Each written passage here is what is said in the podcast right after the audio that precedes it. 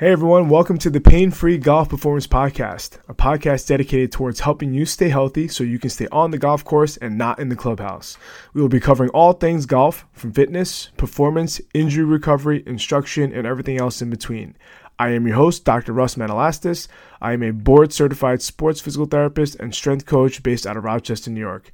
Our goal with this podcast is to help you play your best golf yet while doing so without limitations. Thanks for listening and enjoy the show. What's up, everyone? Welcome back to the Pain-Free Golf Performance Podcast. I'm your host, Dr. Russ. This week, we're going to do something a little different on the podcast, something we haven't done since the very first episode, where we're actually going to do a solo episode. So normally, we have a lot of great guests that come on the show, and we discuss a number of different things with regards to golf performance, injury recovery, swing instruction, things like that.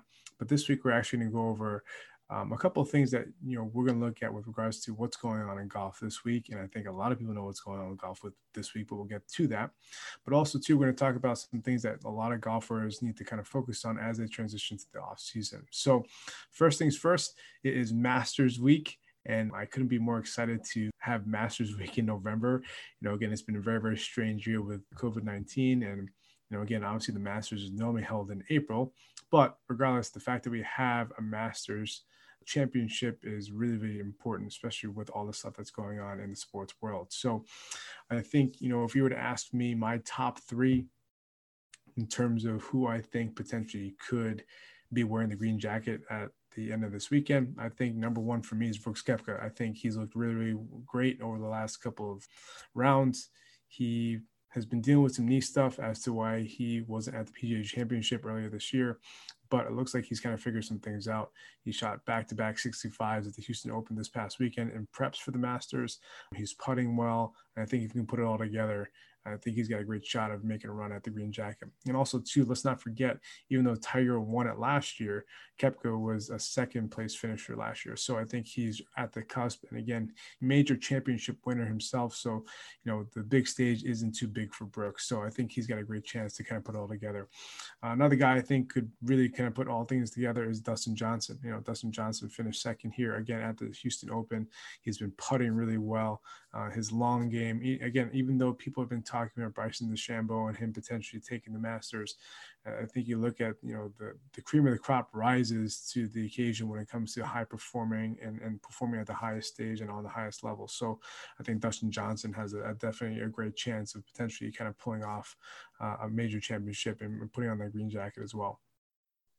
And then lastly, I think, there's been a lot to be said about Jordan Spieth and, his ups and downs, since, winning three major championships at a very, very early age, and then maybe kind of having this kind of lull, I guess. I use the term lull in quotation because, again, he's still performing well, just maybe not winning the major championships that people are all expecting him to win. But I would love to see him kind of put it together, just kind of, have some confidence and go, have a good couple of first rounds and then hopefully kind of go into the weekend and put it all together so you can make a run at it. So those are my top three. I know obviously you can't rule out Tiger. Rory McIlroy is looking for his first green jacket as well. And there's a lot of great players. Bryson DeChambeau is a huge name that people will be keeping all eyes on. But, again, those are the three that I think, again, I would love to kind of hear what your thoughts are. So maybe kind of drop me a line and let me know what your thoughts are as to who you think is going to win the green jacket this upcoming weekend.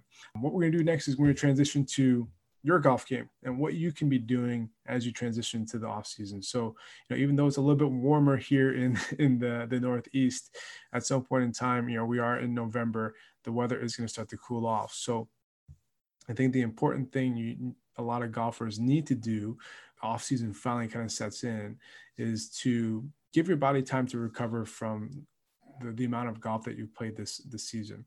With golf being a socially distant sport and the fact that golf is really kind of boomed during this whole COVID-19 pandemic, a lot more people have been able to play golf at a very, very much higher clip than they're normally accustomed to. So I think the first thing you need to do when the offseason starts or as you transition to the offseason is give your body time to recover from the higher accumulation of stress that you've had since playing golf.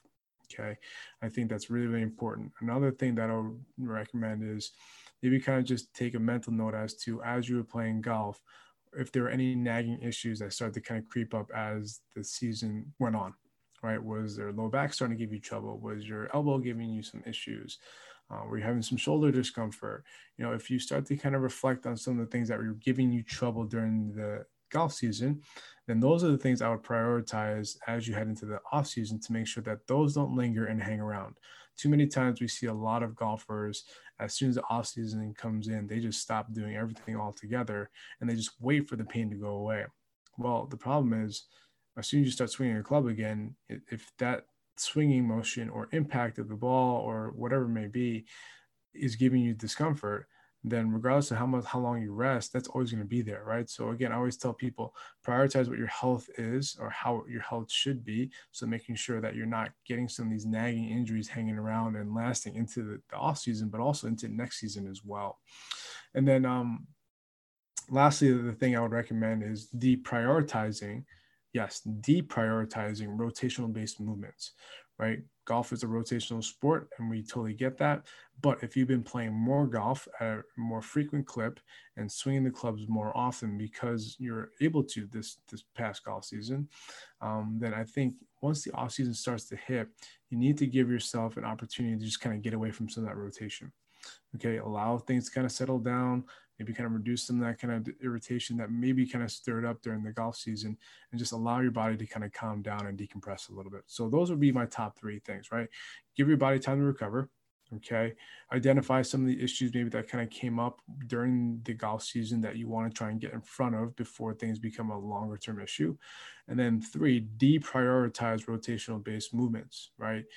We've been doing a ton of rotation with the sport itself, and we don't want to accumulate more than we need to. We want to make sure we can kind of calm some of that stuff down as the off season kind of approaches. So, and again, lastly too, just focus on being really good at the basics, right? Get enough sleep, right? At least 7 to 8 hours. Okay. Focus on your nutrition, right? Balanced meals. Make sure you get your veggies in. Really, really good hydration, right? We always like to recommend half your body weight in ounces with regards to how many ounces of water you need to be drinking per day. So just keep that in mind as well. And ultimately, making sure you have a solid plan for your strength training.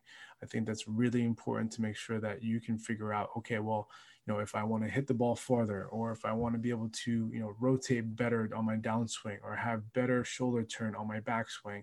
And these are the things that need to prioritize when your strength training comes along. And that's why I think working with a strength coach or a personal trainer, or let's say a performance coach, goes a long way in helping you identify some of those things that maybe you're struggling with. And then lastly, what we're going to do is we're going to kind of focus on some basic performance tidbits, right? So when you're talking about being objective, right, and writing goals and coming up with goals that you want to kind of accomplish in the off season, then I think the important part is you need to make sure that you can actually write them down, right? When you write them down, it keeps you accountable. If you just keep them in your head, then sometimes they'll just kind of waver and they'll never get done, right? So if you write them down and you're intentional with figuring out how best to go about achieving these goals, you're most likely going to achieve them, okay? If you don't write them down, they usually won't get done.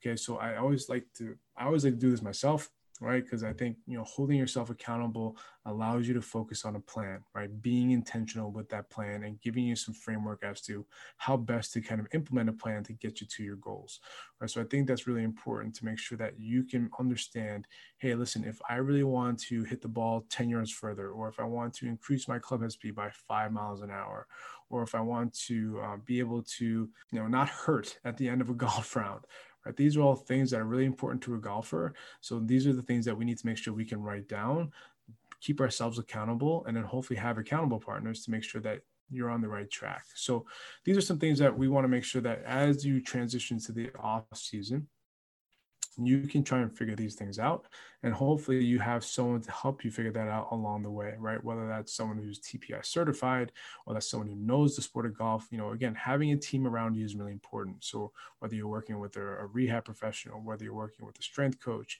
a swing instructor, whatever it may be, having a team around you is really important to make sure that they can help you get to where you want to be in terms of your goals. So, you know, again, we're going to do a little bit more often is we're going to do some of these solo episodes just to kind of give you some tidbits and some short kind of brief bursts of information so that, you know, again, as you start to kind of gather some of your thoughts or gather some of your ideas as to what you want to accomplish in the off season, hopefully we can be there along the way with you to help get you to where you want to be in terms of your performance goals, goals, but also while staying pain-free. So if you have any questions, make sure you kind of reach out to us. Yeah, if you haven't already, make sure you check out all the episodes that we have on this podcast already. A lot of great guests, but we'll start to do some more solo episodes like this as well, so that you can kind of hear from us a little bit more about what we are doing specifically with a lot of our golf athletes as we transition to the off season. All right, we'll talk to you guys on the next episode. See you then. Hey everyone, thanks so much again for listening to this week's episode of the Pain-Free Golf Performance Podcast. If you enjoy the content of this show, we would love it if you would leave an iTunes review to help us grow and expand our ability to provide you with the golf information you are seeking. If you're listening to this show and are dealing with aches, pains, or issues from golf that haven't been resolved, or you're not exactly sure where to turn, then let us know how we can help. Whether you are local or not, you can work directly with us through our Pain-Free Golf Performance Program, which is completely virtual and online. This program is customized to you and your goals of playing your best golf yet. We would assess how well you move to give us a baseline of what you can do, and then based on that assessment, come up with a training program best suited for you. We are offering a special podcast promotion, which gives you access to our program at a reduced rate. You can inquire by going to manaperformancetherapy.com/pain-free golf. Again, MANA is spelled M-A-N-A. So it's manaperformancetherapy.com/pain-free golf and use a promo code podcast when inquiring so we can help you feel better and play better golf. Be sure to tune into next week's episode and we'll catch you then.